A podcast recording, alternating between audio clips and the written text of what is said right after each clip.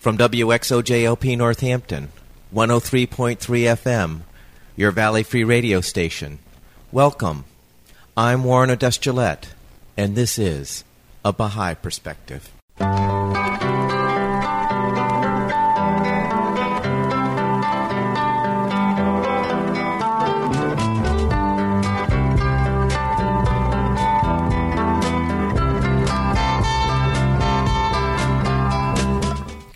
Baha'i Perspective is a radio program of biographical interviews of people who have either chosen the Baha'i faith as a way of life or who have a relationship with the Baha'i faith.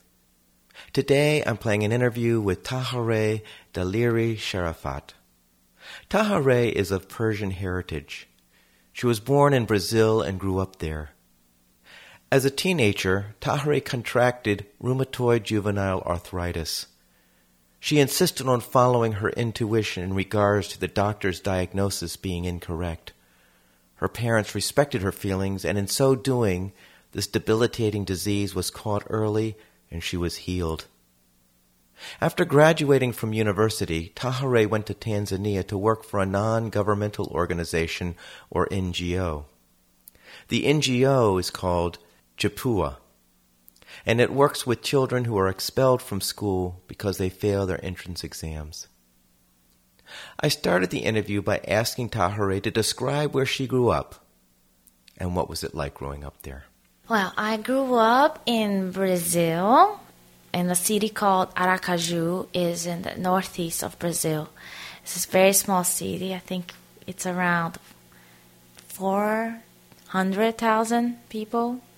It was very nice. We were a small family, my parents, my brother, and I. I grew up in a Baha'i family. I remember that everything was around going to the school, doing our th- stuff, and then service, like Baha'i activities. Every night there was something going on in our house. And we were all always part of that. So mm-hmm. it became very normal and that was like what yeah. is life for me. Mm-hmm. I don't know different.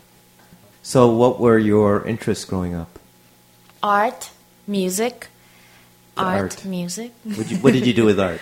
I liked to paint, paint and drawings and things mm-hmm. like that. I mm-hmm. I love painting.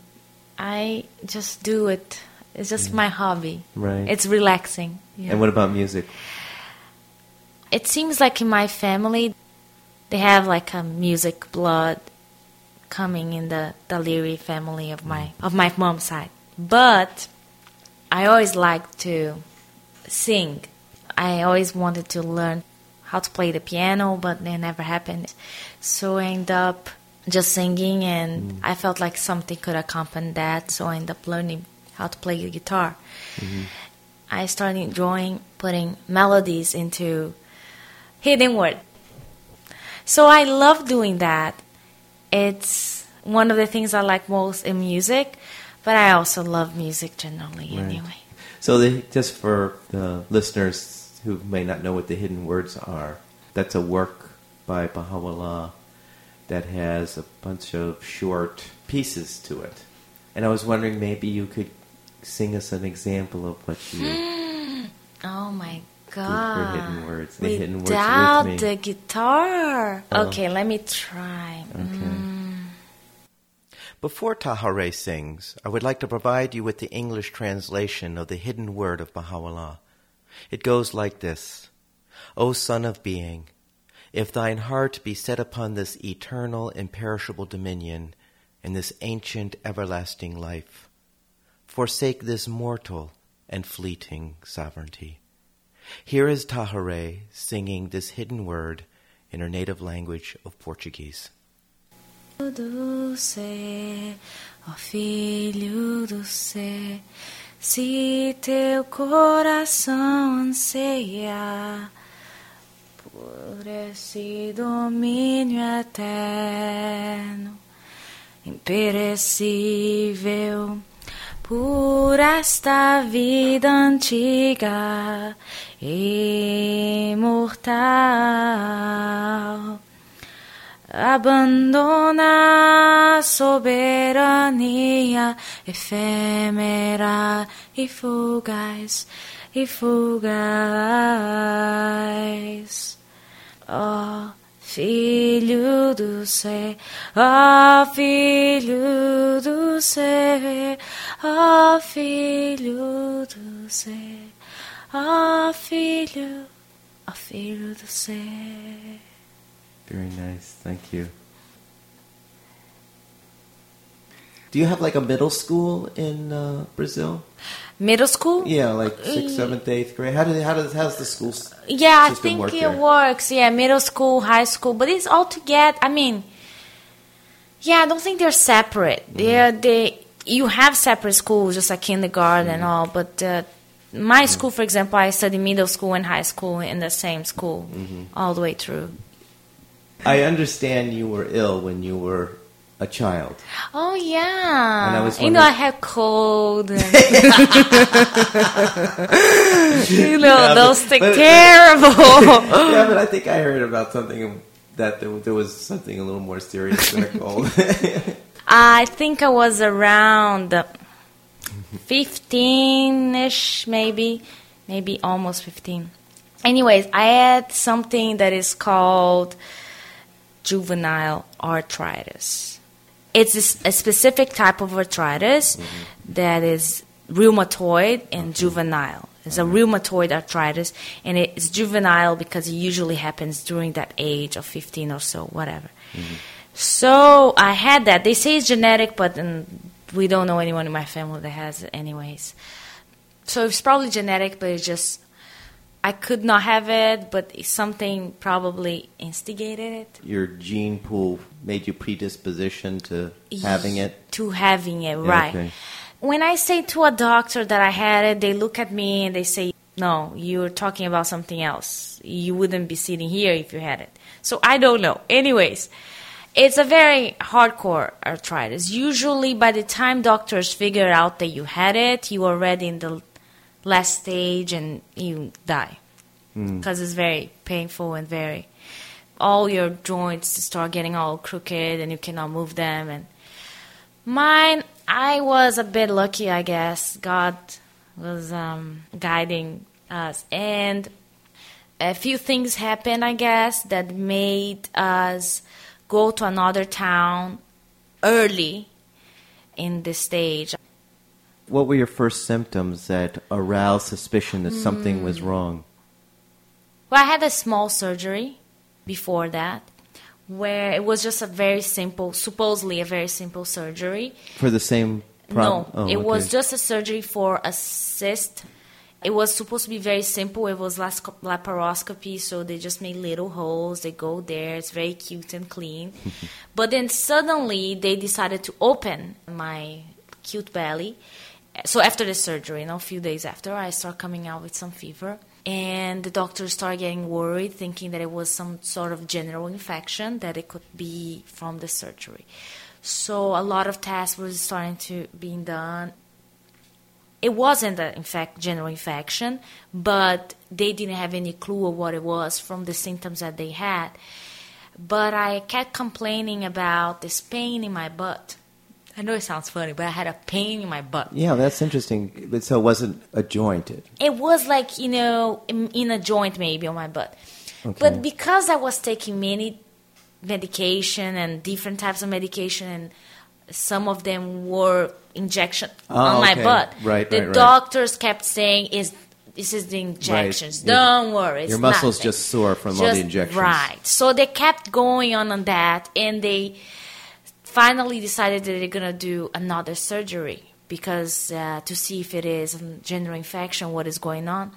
So the night before of that surgery, I was very, um, I was upset because I knew it wasn't an infection, and I knew that they were wrong, and I, I was just so sure. And then I start crying. I told my mom, "Mom, this is a mistake. I should not do this surgery." And she said, "So what should we do?" I said, "I don't know, but I know I shouldn't do it."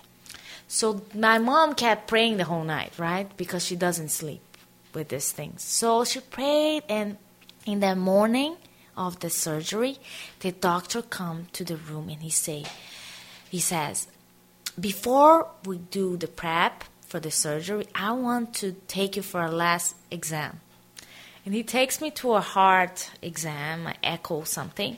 And suddenly, after the exam, he says that, oh, before the results come out, I told my mom, you know, if he says something in this result is wrong, we can go to my uncle's city. It was another city called Recife. He, my uncle, insisted me in, in going there to do a better treatment because it was a much better hospital, everything. So I said, you know, we should go there if he says something about my exam. So then, right after that, he said, there is something in her heart. There is a liquid between these two membranes, and that should be investigated. So then, right in that second, my dad booked air t- tickets, and we left two hours after to my uncle's city. When we arrived, there was like this huge group of doctors. There were seven of them, one for each area of my body, and they analyzed everything.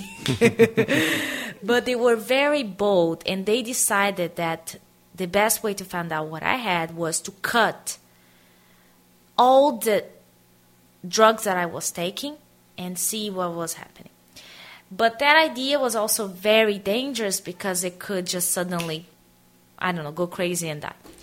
So they monitored me for like 24 hours, and after that, they say, Well, she's alive, so let's start doing the exams, and that's what they did. And they were very competent, so they went deep into every issue that it could be. My luck comes when two of my doctors were specialists in very similar areas of what I had.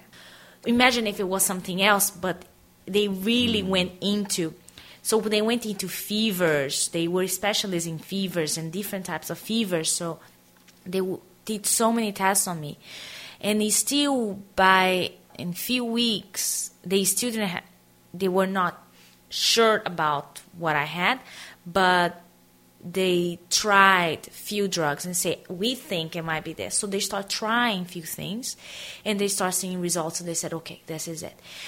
So they have a good feedback when still I wasn't in the last stage, and they that that's when they came to my parents and they said that I was extremely extremely lucky. Usually, it's very hard to discover the actual disease because the the initial symptoms are so similar to other things. So you can think it's, a, it's just a normal arthritis, or you can think it's a Mediterranean fever. They, mm. There's so many things that they they say that they can come up with that it prolongs a real diagnosis. So by the time that they found out, I was able to actually recover. But I remember then I couldn't walk anymore.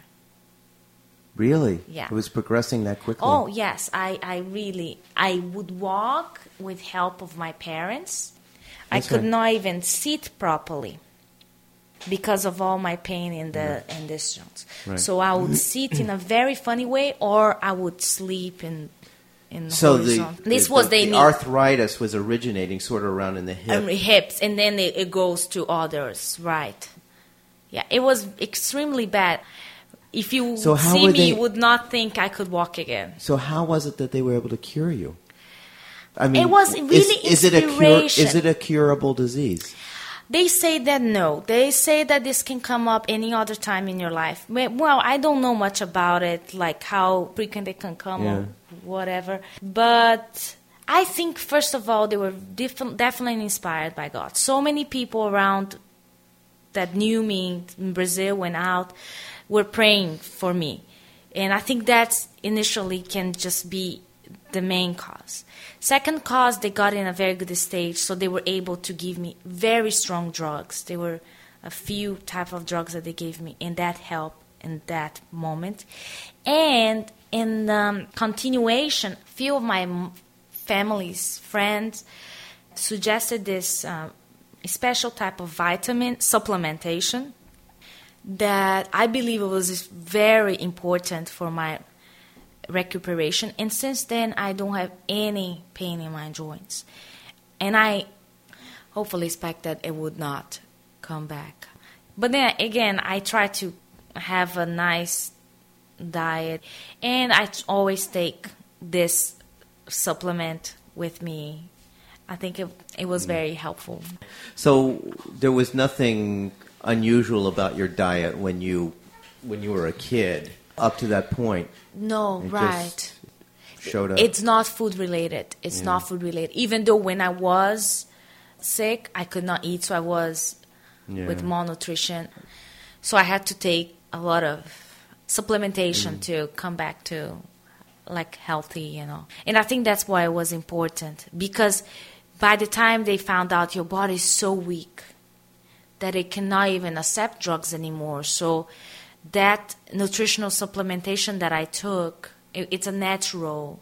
Actually, it's a natural algae from deep in the ocean. They say it's called chlorella. I took that, so it was very good, and it kept my body stronger. And I think maybe that helped the drugs to affect better. From the time that you were like starting to become crippled by this disease Uh huh. To the time that you were fully recovered, Mm. what time frame are we talking about? We are talking about over six months. I missed almost a year of school. Almost. It was around eight months to ten months. Oh, but if you say fully recovered, I'm sorry. I wasn't fully recovered then. Actually, I almost lost that year in the school, but I went to do my final exams with pain.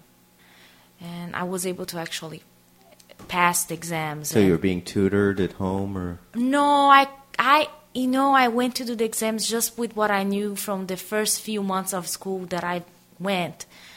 I, I really don't know how I passed this exam. Don't even go there.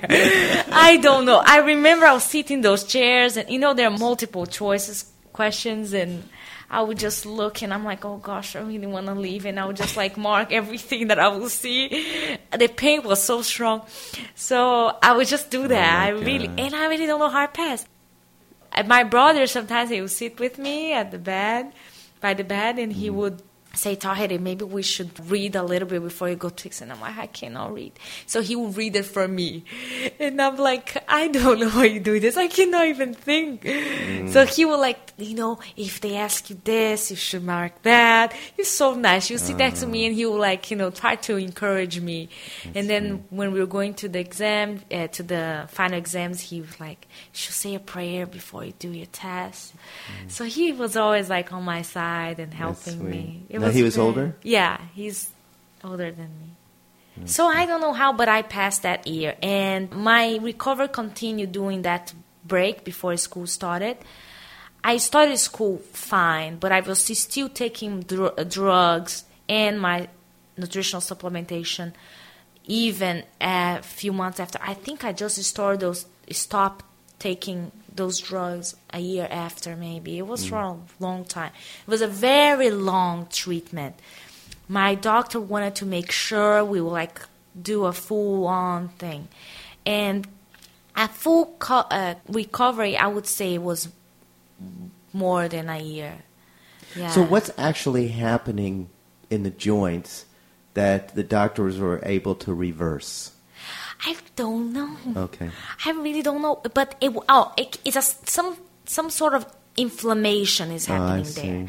So they gave cortisones that Yeah, cortisones they're cortisone. for that type of inflammation. Mm-hmm. But the problem is in the stage that it is that you already cannot move anymore is very already far.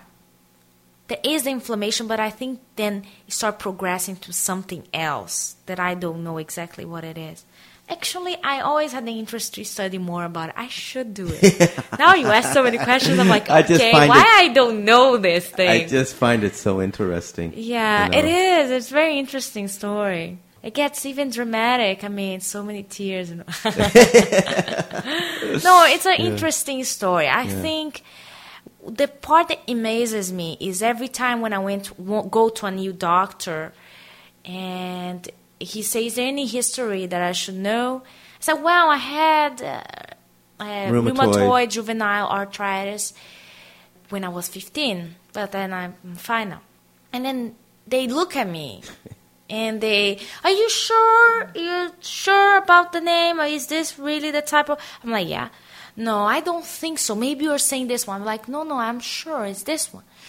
You know, you wouldn't be sitting here if you had this. I'm like, no. He's like, no, no, no, you wouldn't be even walking if you had this. I'm like, no, I really had it. Mm. So they don't even believe it, it was possible that I came to. Yeah. When I arrived home after mm-hmm. that, I wasn't still walking much, but I was walking better. And my brother saw me because he didn't come to, with me. He didn't stay with me in the other city.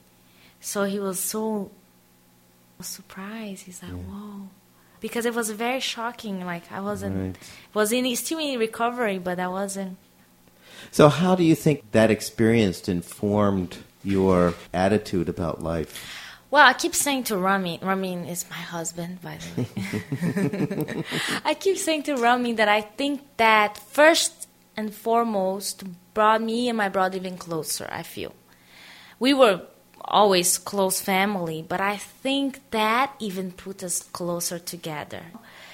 Besides that, I think it made me believe in this very I'm not saying miracle, I don't want to use, use miracle, but in the power of God, that God can do whatever He pleases.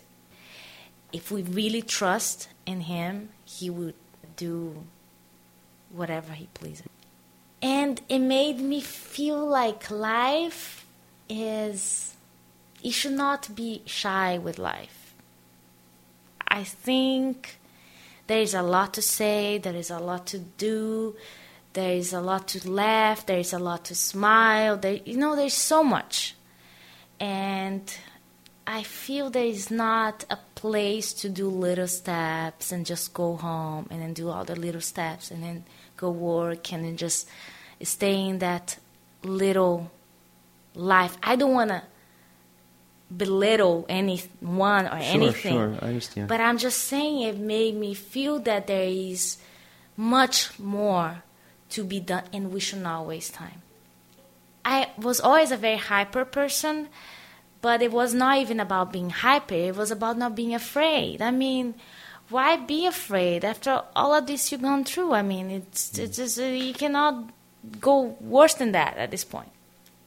Yeah, I just don't like to be afraid. But I get afraid a lot. No, don't don't get me wrong. When I feel a little bit scared of something, I think that no, you know, like I remember this and I'm like I'm not that. I'm a, I'm, not, I'm another person. What did you do after high school? Then after high school, I went to university and I went to another city in south of Brazil, very beautiful island called Florianopolis, and I study nutrition. Actually, sorry, I before that I went to a year service in a place called Soltanieh. It's an educational center. So I went to in volunteer Brazil? there. Right, I went to volunteer there for over almost a year. It was mm. my first time alone out of home. I was like 17, I think. It was a very interesting experience because after I got sick, I was very protected, very like my baby. Everything was surrounded by protection. So that was very liberating, a very growing experience. You said it's a school? It's not exactly a school. It's a Baha'i Educational Center, where there are many conferences, workshops, many activities going on there, and on the top of that, many administrative bodies, okay. I would say, work there. So I was volunteering one of those. I would help in everything. It was very exciting. I met so many people working there. It actually started increasing my social abilities, I would say. Uh, so then after that, you went to university? I went to university. I and studied... why did you study nutrition? What moved you to study nutrition? Mm, I initially I wanted to do something engineer actually because I always love math and physics. So I thought, well, if you like math and physics, you should do engineer. So I was initially thinking planning to do engineer, but after consulting a lot with my parents and my brother, I, I'm all about consulting. You, you, I don't know if you know this, but I like consultations. So, anyways, we were talking about it, and one day, me and my brother came to the conclusion that actually I like a lot math and physics, but I wouldn't match with engineer Persona. persona, right? So then we start reevaluating that whole thing, and then uh, we came. I just throwing out there. I was saying there was this huge list of things that I love to do. Oh, just a explanation. You know, in Brazil, you have to decide your exact choice before you go to university. You cannot mm-hmm. choose in during so it's a bit harder. Anyway, so we were going through that, and then I mentioned, well, I like the idea of food as a way of well being and of maybe even cure of diseases or support on that and all. And then he's like, well, Thailand, so then it's clear. You should be a nutritionist. And I'm like, no. Nutritionists are those people that cook food, you know? And he's like, no, no, no, it's not like that. So we start researching about it, and I realized that, well, it's a growing science, but people are starting to develop in this idea. And I was like, okay, I want to do that then, because I really liked the idea of uh, nutrition as a bigger role in our health than medicine, I would say, maybe than drugs, right? As food more important than drugs. That was our thing. Drugs are important when they are very needed, but they could prevent, be prevented if you have a very good diet, right? You studied nutrition for four years. Five. Actually, my course was very intense. Five full time years. no break. So you graduated. I did. It was a good day. So what did you do after you graduated from Uh, university? After I graduated, I actually requested to graduate before my class. my class was graduating on January, on February of 2005, and I requested to the coordinator of my course uh, of the the nutrition department if I could graduate on December 2004 because I was planning to go to Haifa in Israel for service in the Baha'i World Center. And then it was approved, and then I graduated on the end of 2004 alone, All by yourself. all by myself. Now, what made you want to do a year of service at the Baha'i World Center? well, I went there when I was maybe 17, uh, um, 16, I think. I really loved it, but I really don't know how to explain it. It just felt like I wanted to go there again because I could not appreciate it that well. What was very nice of our trip was that we've been through many places in Israel and we saw many holy places for different religions, like for Islam, for Christians, for Jews, and for the Baha'i. So it was a very exciting trip in that sense. But when I went to the Baha'i gardens and the Baha'i holy places, I was very amazed by the beauty of the place. But my heart was longing for more because I felt like I still didn't understand it properly. So I prayed a lot that one day I could be able to come back.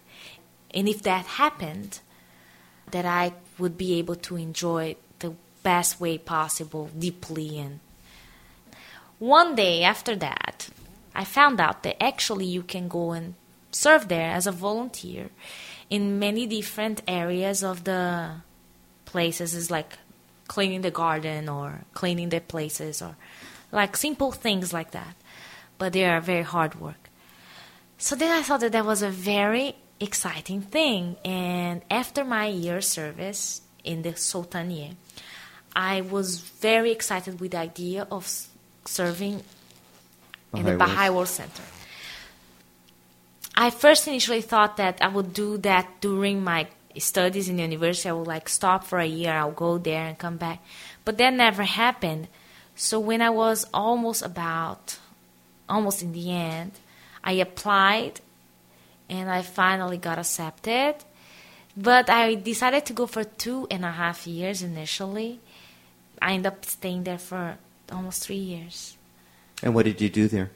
I cleaned. I cleaned the heck out of it. I cleaned. I didn't even wanted to choose what I wanted to do there. I just wanted to go there. And then whatever they asked me to do, I said, okay, I will do that. Mm. And I was pleased with whatever they wanted to give it to me. I mean, mm. I had applied a few times before and they said, no, we thank you very much, but no, thank you very much. So I was like, okay, thank you, thank you, thank you that you accept me this time. Mm. It was a bit different for me. I never had cleaned before. In Brazil, we usually have maids. It's cheaper than U.S. to have a maid than in Brazil. So we had maids in our house. You know, I don't want to sound like I'm a princess, but we had maids. so I never had to clean. I mean, I usually clean my room. I like to clean my room myself. it's a different thing to clean your room, to wash the dishes, and uh, to really be cleaning. So in the beginning, it was a bit hard for me. But when I say the beginning, I say really like the few first months, like two or three months. But I wouldn't say just because of the cleaning. I think the cleaning wasn't even the hardest part. It was more the adaptation, being alone, not alone, but without your family, out of your house in another country. But at the same time, I started making friendships and getting used to my work and uh, feeling more confident about what I was doing. I really presence many of my friends sometimes saying, "Oh, you know, we are here cleaning a toilet. In my country, this is so low, or something like that. I would think that, well, would it be low or would it be a blessing to be in the Holy Land? Because Israel is considered the Holy Land. It's where all the uh, sacred religions are there To be in the Holy Land cleaning a toilet doesn't sound that bad. I mean, in these toilets, to be honest, were very clean. I mean, you're not cleaning anything too dirty anyway. So, you know, just do it. It's fun. I think overall, I really enjoyed my time mm. there. Yeah. There were moments that I feel like, oh, I really want to go home and stay with my family. And there were moments that are like, I want to stay here forever. I'm very happy that the moments that I felt like I want to stay here forever, there were more than the moments that I wanted to go home. But I think that happens everywhere. Everywhere you miss your family, mm-hmm. your your home, and so I really, really, really loved it. Could you have stayed longer than three years? Well, I could have extended. I usually consult with my parents, as you already heard. Mm-hmm. when I was consulting with my parents, when I was close to my departure, my parents weren't too inclined with the idea of extending, even though they always left it very open, whatever your heart wants. But when I had mentioned the idea of going to Tanzania and working with my aunt, they were very excited with that. So, how did that even come up? The idea of going to Tanzania? Where did that come mm, from? Where did that come from? Okay, my aunt has this NGO. Non governmental organization. Right. Uh, it's called Chipua.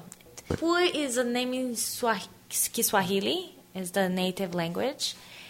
This uh, organization works with children that are expelled from the school, don't pass the exams, so they're expelled. They're not accepted again unless they pass that exam. And they, this exam is very tricky because it, it is in English while they studied in Kiswahili. So it's very confusing for them.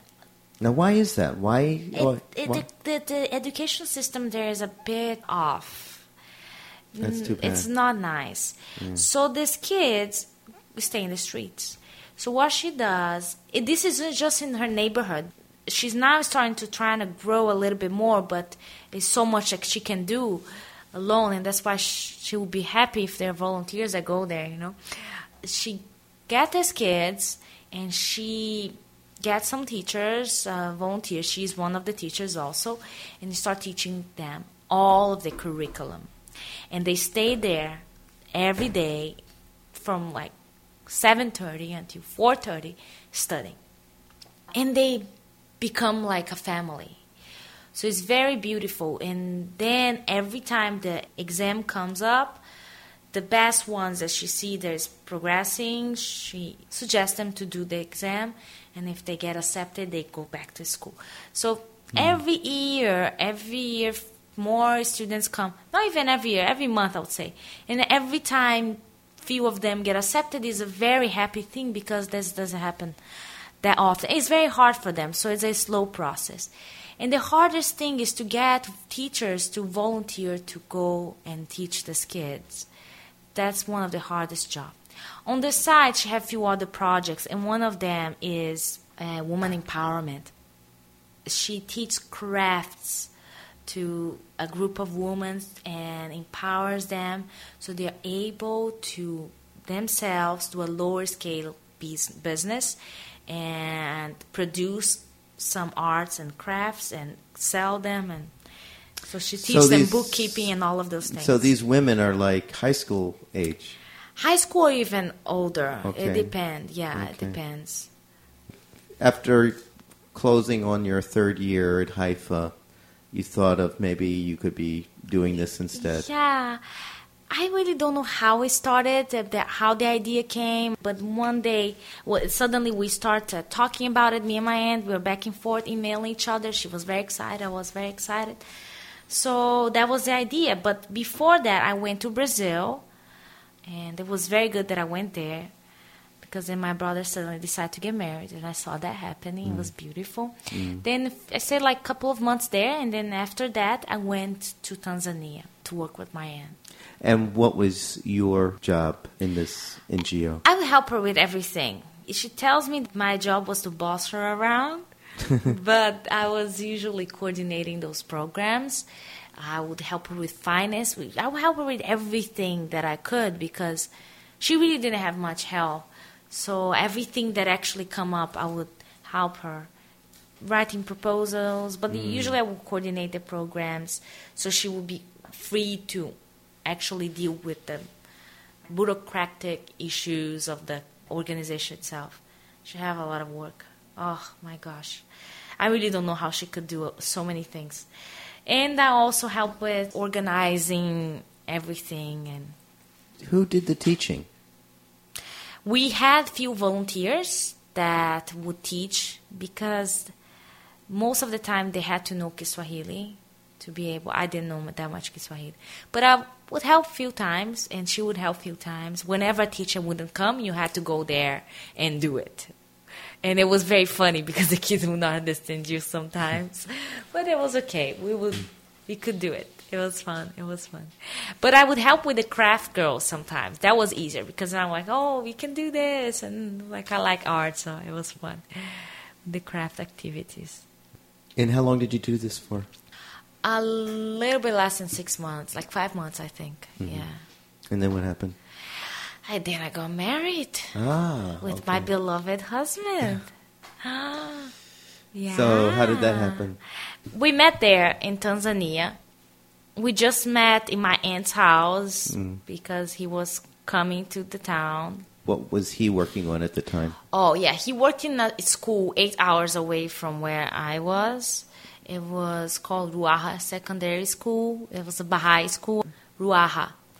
So he worked there as a teacher and also he was coordinating scholarships and he was the secretary of the director. He was so many things. My gosh, mm. we have was a list of things.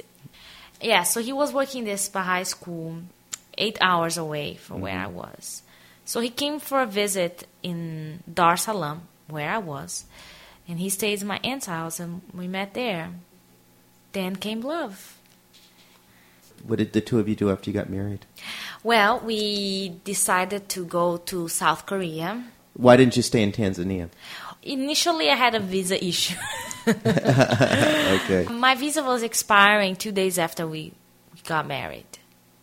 I tried to extend as long as I could, and they just gave me for two days after that. So we knew we had to leave, and we consulted about it. When we were not too inclined with the idea of living in U.S.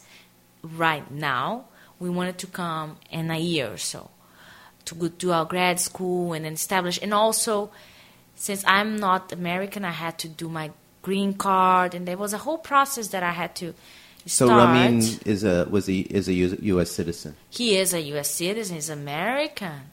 He raised the flag. Yeah. So we we decided that we would come to U.S. in a later moment, and we'd start deciding where to go. And we both had interest in going to Asia for some reason. So we said, okay, let's try to go somewhere in Asia. We had to move very fast. We didn't have much time because we decided to get married one month before. So we suddenly got response from South Korea, and South Korea was, and then we decided to go to South Korea. Mm. It was a very quick decision. We didn't really have much mm. time to decide.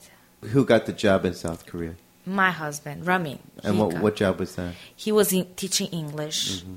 He was teaching English in a in a school, mm-hmm. and I became a housewife. What was that like? It was horrible. I cannot be a housewife. We learned that. Uh, no, it was interesting. I mean, I came up with, I I would do a few things here and there, mm-hmm. but I ended up starting my my master's program in online university In what? in the healthcare management. Yeah. And now, why did you choose that? Well, I always had very strong interest in public health, and that was my inclination since university. But later on in life, I realized that in working here and there, that I had a very strong inclination to management. And Ramin mentioned like you're very good in managing things, and you should pay attention to that. So I re- realized that maybe I could combine two, and I thought that it would be an interesting idea. So you've been studying online for the year that you were in South Korea. Yeah, a little bit less than a year. Mm-hmm. Uh-huh. You're back here at the moment in the states. Yeah. So you were Ramin's contract was only for a year, or is that what the story was? Ramin's contract was for one year. We could extend it if we wanted to, but we we decided to go to Brazil. Why does that seem like the thing to do? Oh, yeah, maybe I should explain that. We loved South Korea. And actually, I really wanted to stay. I think somehow Ramin also wanted to. But I could not work there since I am not a native English speaker. Usually, foreigners would go there to teach English. There were a few other jobs maybe that a foreign could get there, but usually it's very hard unless you're married to a Korean or something like that and you have to know Korean. So it's a little bit complicated. In our case, then, this was a challenge that I could not work. And uh, Ramin also wasn't too crazy about teaching English there, since his inclination is more for international development than teaching English. And that was more like, okay, let's do this for one year. He wants to try to get into the direction of his, uh, what is his field? Which is international development. Is more, yeah, it's more in that area. what will you be doing in Brazil for a year? Well, the initial idea is to go there to help the Baha'i community. This is why we are going there. There are many plans, many projects, and this we are going for that for one year. And of course, we're probably going to have to get a job or something to survive. It's sort of a holding pattern because he needs to apply for graduate school, and you want to apply for graduate school. Is that what it is? Oh yeah, he also he wants to apply for grad school to come maybe to next fall. I probably will continue with my online program. It's not exactly a plan because we have to wait for one year because we had other ideas maybe that we could have done. We thought that it, it was the perfect moment to do this. Let me put it this way. We thought that this was a very good moment to do something like this, since in a later moment we might want to have kids or things like that, and we won't have the flexibility to be moving so much. And right now we can. We we are just me and him. We are young, so we thought that it was a perfect timing.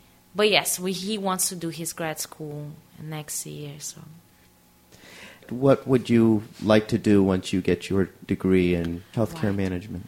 He wants to Now, what do you want to do? yeah, but it's related to him. I'm saying he his masters wants to be inclined to something related to African studies or something. So I think uh, we might end up working in something like that. I mean, I hope that wherever he wants to work, I'm gonna be able to go there and work there. But my idea with health administration initially wasn't too much as like administration health in a hospital. It was more in the sense of like community wise, city wise, country wise, like let's organize this thing, you know? I know that's very related to public health, but I mean, you have to manage it too, right? Mm-hmm. Someone has to organize it. So that is what I was thinking. But my idea is to be able to help people to have access to health in places where health is so poor. So I get the sense that you and Ramin really want to have careers that are basically in service to humanity. I hope so. I mean, if it's for it's, it's, if it's not for that, it will be for what? We don't need much in life. I mean, you need a little bit of money here and there to get a house, to get a car, to get a your food. But then then then what? Or it, it becomes a bit boring if it's no more than that. I'm, at least in my mind. I get bored easily. I really think there is a bigger purpose out there. If we don't hold our hands together, if we don't do something, not much is gonna change. And uh, we all have good ideas, you know. We all have interesting. I'm, I might not end up doing this that I have the desire for. Uh, like you see, I uh, before I wanted to go public health, and now I'm doing health administration. You never know. I might be end up doing something else. But that we should move with our feelings. We should use them. We should put them in in some some sort of action, and they they're gonna take you somewhere. When we see something like, oh, you know, they should have done it. Like, don't say they, we, mm. and you go and do it. There's little that we can do, but we should do this, that little. That's our theory. and you're sticking to it. well, Tahereh, thank you so much for coming into the studio and talking with me. Oh, it was so fun. And good luck in your future endeavors with Ramin. Thank you. You too, you know. Thank you. I hope you enjoyed that interview with Tahereh Daliri Sherafat, a young Brazilian Baha'i who has traveled to Israel, Tanzania, South Korea, and the U.S. in service to humanity. For a copy of this and other programs, you can go to the website www.abahaiperspective.com. For information specifically on the Baha'i Faith, you can go to the website www.baha'i.org or you can call the toll free number 1 800 22 Unite. I hope you'll join me next time on a Baha'i Perspective.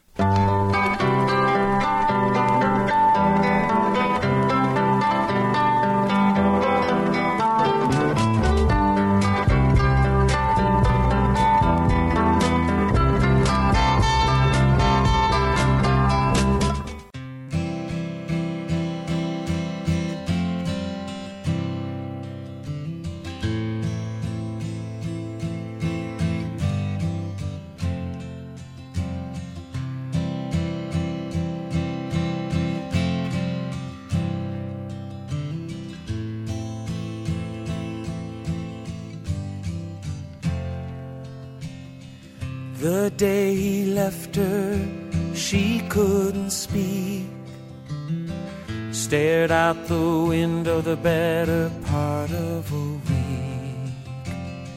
She'd lived her life through him for such a long time. When she looked inside herself, she wasn't sure what she'd find. She had to open the door a little wider now. She had to dig a little deeper inside her somehow. She walked into the fire, alone and scared stiff. Now she says his leaving was a strangely wrapped gift. Little Jamie's body has never worked right. He's never had the peace of sleeping straight through the night.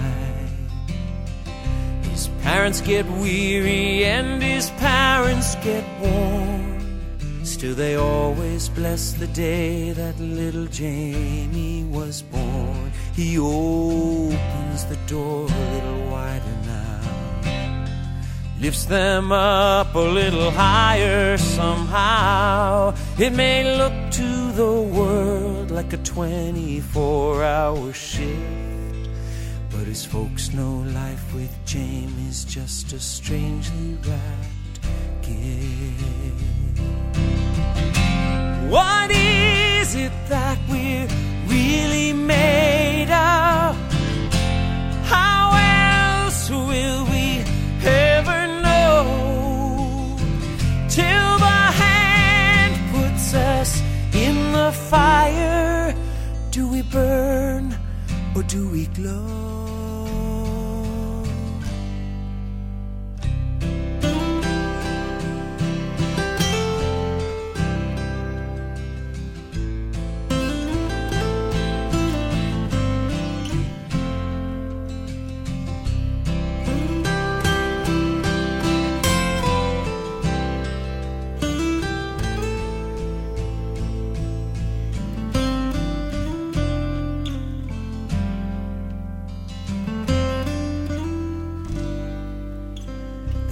On my doorstep looks sad and forlorn. The wrapping paper's faded, it's all tattered and torn. For a moment I wonder what on earth it might be. Till I see the tag and realize it's made out to me. It's gonna open the door a little wider now. Lift me up a little higher somehow. I used to run like the blazes, now I get the drift. Someone who loves me sent me a strangely wrapped gift.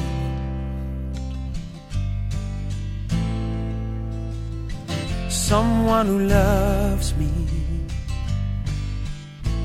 Someone who really, really loves me.